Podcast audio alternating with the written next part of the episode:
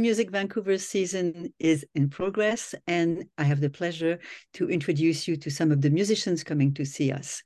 Today, for notations, I have the pleasure to meet with Melisande McNabney. She will be here playing for us on Friday, September 29th at Christ Church Cathedral. And it is also, interestingly, a production in collaboration with the Vancouver Chopin Society. So Melisande is with us. Bonjour, Melisande. Bonjour.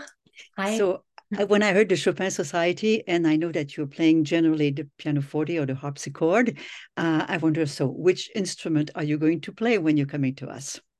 Yes, so I'm going to be playing fortepiano, and um, it's, I believe, a relatively new instrument. It's been inaugurated, but it's um, a Graf fortepiano, a um, copy of a Graf instrument uh, by Paul McNulty. And so this is a an instrument that's new to me as well, and I'm very excited to discover it.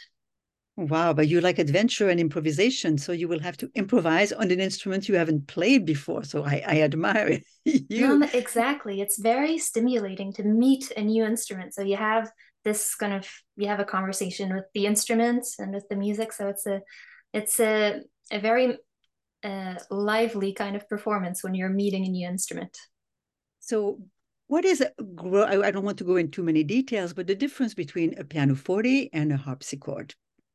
Well, um, there's, you know, keyboard instruments nowadays are standardized in different categories. So we have harpsichord, um, which is a keyboard instrument with the mechanism that has the plucking of the string. So it has tiny little plectrums that so how the sound is produced is a plucked string. And you have the forte piano, and then you have the modern piano, which is, you know, the grand piano that you usually see in concerts. And, you know, the forte piano is a, actually a very broad uh, éventail. So you have many instruments. It's all the historical pianos that evolve. The earliest fortepianos are the same size as the harpsichord. They have five octaves and they look like a harpsichord. You can, I want to turn my computer. I'm a bit worried about the noise, but I could show you. Ooh. This is a fortepiano, I five see. octaves. I'm stopping the movement now. Um, so um, from this instrument, which is a copy of an instrument um, of Mozart's, all the way to the grand piano, you have, you know, they grow little by little. So every 10 years in the classical period, you had five more notes at the top, five more notes at the bottom. And so the instrument I'm going to play is a copy of an instrument, I think, from 1820. Um, and it's already an octave bigger than this one. And it looks kind of halfway between this and the grand piano. So uh, they grew every year basically. Beethoven had at least five different sizes of the pianos, and you know you can play the earliest sonatas on an instrument like this, and then the more you go uh, towards the later sonatas, the bigger instrument is needed to play them. So before you decided what you were going to play here with that instrument that you will be improvising on. Uh, you had to decide because now I know that you go from Carl Philipp Emanuel Bach to Beethoven. Yes. So you decide that this will suit this instrument. Well, um, the program is would be well suited to an earlier instrument as well, but it's something that I have some flexibility with. Some people that play the fortepiano want the exact piano that was for the exact time and even the different countries have different styles of piano. So you have Viennese instrument, English instruments, French instruments. Um, I like to imagine that people, you know, in those days, if they had an instrument at home, they didn't throw it out every 10 years to have a different one. And there's, you know, the instruments were around.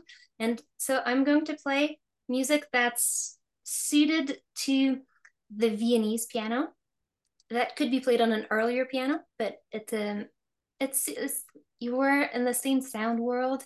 Uh, it's the same kind of action. So Viennese instruments, they have this very light touch, very clear sound. And even for a later piano, then you know, music is maybe the latest music I'm I'm going to play is from eight, 1802, I think, which is the Beethoven Sonata.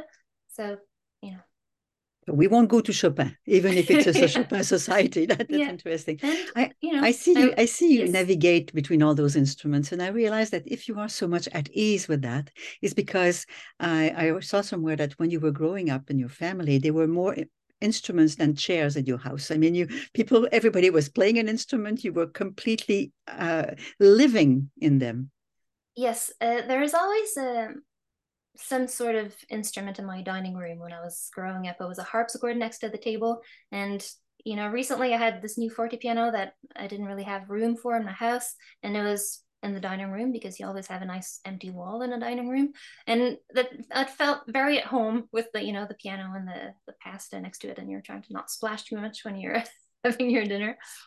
But um yeah, I grew up in a musical house, but in you know, with professional musicians at the same time, it's not, you know, we often imagine, oh, they're always, you know, playing music at dinner, but it's not really like that. You know, people have their day jobs and then we do, a, you know, homework when we get home and it's the, you know, but that being said, your mother also is a harpsichord player yes, and yes. she created her own music series. Wonderful. She just retired from that. Your father, a viola player.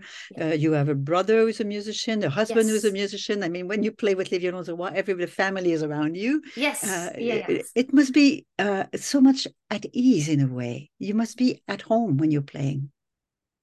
Yeah, it's um I feel very lucky actually to to have this life and to be able to you know be in a concert hall and feel yeah at home basically playing music. It's it's a nice uh, it's a, something that i you know i'm used to it but i still appreciate it every time that i in the concert hall and i feel like how nice is it to be able to do this in your life? And i see a spontaneous uh, a free woman happy to do that. And we sometimes think that it's very rigorous when you you want people to have the correct interpretation of everything. Uh, but there is way more freedom than we think in early music, no? Well, that's part of the appeal of early music.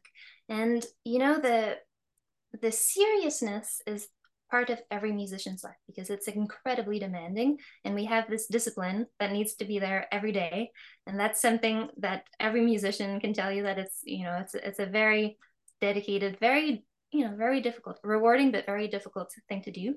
Um but um there's so much to what i like with the what we call the early music approach where you know we're at early music vancouver um it's a very broad term. It's it's more an approach to music where you incorporate um i like to incorporate like i do research too. I, I did a doctorate degree and i like that's something that makes the music feel more personal to me.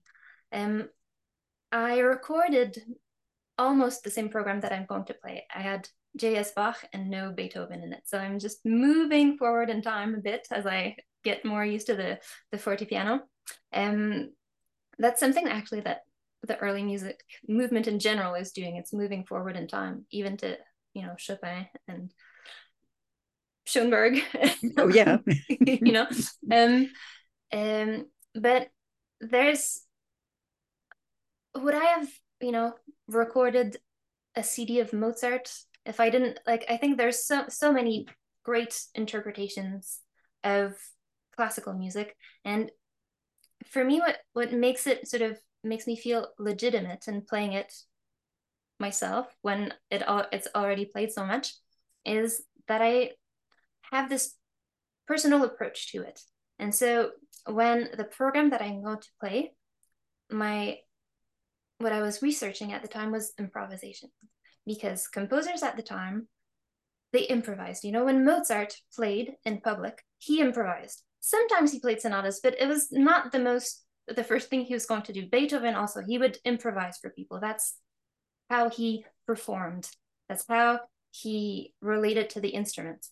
And that's something that we don't really do. And I was really interested in doing more. And there's this method of C.P. Bach where he teaches you how to improvise a fantasia. And that's the first thing I did when I had my new forte piano. And it's a nice way to meet the instrument. You do scales, you do little harmonic progressions, and I'm going to incorporate some of that in the recital. So that's a way that I feel like I get closer to how the composer was relating to music in general. And so the pieces that I picked are all fantasias. I have little improvised preludes, some improv myself. That's you know still quite structured because it's not something that I know I don't speak freely. Some you know some music some classical musicians do more improvisation and that they get quite far with it. Um, I'm still like you know beginner improviser. I have a plan and I I like to know where I'm going. And and yeah, so that's that's the approach. I'm going to play some fantasias by Mozart, and I finish with the Beethoven's sonata Quasi una fantasia. The Moonlight, Moonlight Sonata. Sonata, yeah, yeah, yeah. And, and so you and, see in these pieces those the the feeling of the composer improvising. So that's why that's what I imagine when I when I'm performing so to, to make clear when you take the mozart piece for example you you pre, you have a prelude but prelude mean that going to the place. So people musicians were preluding in establishing some kind of key and going to the sonata. So you're going to do that with the mozart. Yes. And so you know mozart himself he would improvise. He would not play you know a piece in c major and then a piece in g minor because people like to have their ears prepared. It was going to be too much of a shock having two pieces in different keys. So you had to do a modulating prelude to bring your listener's ear comfortably from one key to another to not shock anyone. Um, and that's something that he would improvise. We know he did this, but we, there are some things that I'm going to play which are really precious documents. They're written down improvisations that he wrote down for his sister. So Mozart's sister, Nannerl, um, she didn't have this um, ease in improvising. So she would ask her brother, "Can you write me a little something because I have a recital?" She she needed to play something, so he wrote for her in a letter, a little prelude. And there's um the a lot of research done by Robert Levin, who's a pianist, a harpsichordist. So he Mozart put together actually that two pieces that were thought to be separate pieces that they actually belong together and they were part of the same letter to Nannerl. He found one page here, one page there, and they're they're folded the same way, so he knows these two pages go together. They're not published together in the Baron Bärenreiter edition, and but so these preludes they're really fantastic. You wouldn't imagine that Mozart would play like that. It's not measured. You have things that you know. It looks like harpsichord music to me. It looks like unmeasured preludes. And so I'm going to play some of these. Some of them I transpose to put them in the right key, but a bit like Nannerl would have done with it. So she has this material from her brother. And she's like, oh, I'm going to use this here between those two pieces and this other little modulating bit here. So I'm going to kind of spread those out to give the this idea. I love this whole approach. It's full of freedom, and you're mm-hmm. going to take us by the hand, and you're going to take us from one piece to another very naturally. Um, there, there was one question I had when I looked at the title of your program, though. Uh, it is the silver apples of the moon. Mm-hmm. And the first time I went to the computer to say, where does that come from? I saw that it's the title of a modern composers album, Morton Subotnick, done in the 60s, but also come from a poem by Yeats, the, the, the Irish poet. So why did you select, what is the relationship with those silver apples in your program?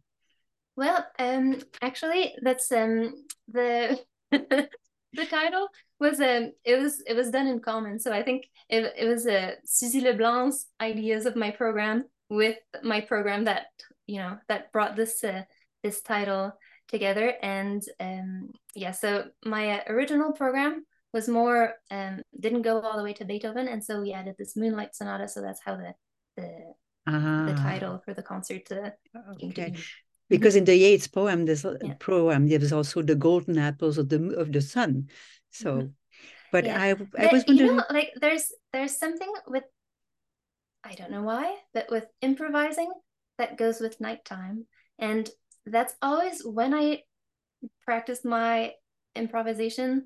It was always, you know, I had um, a little baby. Now he's five years old. But when I started, I would put him to bed and I would, you know, after an hour, I had my evening improvising, and that's when it happened. And I was reading also, um, I think, who was it? I'm trying to remember. it was Hummel, maybe one of the those classical composers that was writing about improvising and how it was always at nighttime that he would practice. And there's with the Moonlight Sonata and the improvisation, there's something that's very um that just fits. It's it's this atmosphere I would suggest Chopin too, I think, especially when he mm-hmm. was at George Sand's house in Nohant and George Sand will sleep under the piano to listen to him improvising. Yeah. So yeah. that's something like that. But back to your family though, I saw somewhere yeah. that your your uh, grandfather, a great organist, was actually raised improvising because the organ tradition is to improvise and and when the children were in bed at night apparently he was continuing to improvise at his organ at home because he had an organ at home too. Oh um so well my grandfather um he grew up on a farm. So he is from saint hyacinthe and he is not the youngest but he you know from a family of i'm going to say 20 kids but bernard you know, lagacé yeah. So I think he had a piano, maybe harmonium at home. Um, so he didn't have an organ at home growing up because he was uh, he was in the country. But um, there was an organ at home when my mother was growing up. So maybe I think you're, you maybe you have okay. two uh, two stories uh, combined because they had an organ at home. My grandparents Bernard and Mireille Lagacé. So they bought their first organ. It was one of the first organs built by the builder Hellmuth Wolff. There, there's instruments by Wolff uh, all over North America. He died maybe 10 years ago. Um, but Hellmuth was actually also a member of my family because he married my grandmother's sister. Okay. So he is my mother's uncle, Hellmuth. So there's this organ by Hellmuth Wolff in the living room when my mother was growing up. That organ is now in Montreal at the Salle Bourgie. Oh so, yes. So we can still hear it. I actually got to play that organ uh, last year um, for a concert that was uh, dedicated to my mom when she uh, when she retired from uh, the Salle Bourgie. So. And I think on that occasion there were like eleven members of your family all together at the Salle Bourgie. Perhaps, yeah, perhaps. It was, Everybody uh, musicians. Yeah. This is I, I unbelievable. Yeah. You know, we had in the past few seasons of uh, Early Music Vancouver, uh, music musicians coming normally with their instrument. You see, you know, Thomas Dunford with his lute, and you see Vincent Lauzer with his flute, and now, and now we see you uh, just uh, introducing us to this new instrument. Is it something you do often? Because I know that there is a very good instrument that was made for you, or some, at, at least for Les Violons du Roy in Quebec at Le Palais Montcalm. Well, you know, um, I've been really lucky to play new instruments recently. And that's something that I'm so happy to see because when you play the harpsichord and the fortepiano, sometimes you can bring your own, but not as far as Vancouver. No. and there there are some new instruments. So last year I played a new harpsichord that was um, bought in um, Sackville in New Brunswick. So I did the inauguration of that harpsichord. And um, I also played, you know, I played a concerto in Toledo um, in Ohio. and they had a new ins- instrument at the orchestra there. So I played some Poulenc over there on a new instrument. And it's so nice to th- see those instruments. And now the piano uh, that I'm going to play in Vancouver, it's by Paul McNulty. And M- McNulty is, you know, the one of the top uh, instrument builders. And I haven't played his instruments since many years because the last time was when I was studying in Amsterdam. So there's a, an instrument of his when I started the fortepiano. I was on a McNulty fortepiano at the conservatory in Amsterdam. And yeah. so, and the new fortepianos that I have my instrument here, and it's the twin of the new instrument of Les Violons du Roy. They were bought together. So we, um, I, we made the, we ordered the instruments at the same time. So this is my personal instrument and Violons du Roy bought one and I um I went to visit the builder uh, that's Rod Regier so he's in Maine. He's a fantastic instrument instrument builder. So it's a it's a nice relationship actually to meet the instrument builders and not to mention of course uh, Yves Beaupré in Montreal and now his son Benoit is uh, building. They're doing maybe and we have Tomlinson in Vancouver yeah. as well. Yeah. So I, I hear yes, that, and I said, "Is there more?" That's the other one. I forgot. I played I in, in Calgary. There's a new Tomlinson harpsichord. I I got to play. I think the the first concert on it uh, last year. So, so yeah. does it mean that the instrument is more and more popular? I mean, you see all those instruments coming from everywhere. It's so amazing.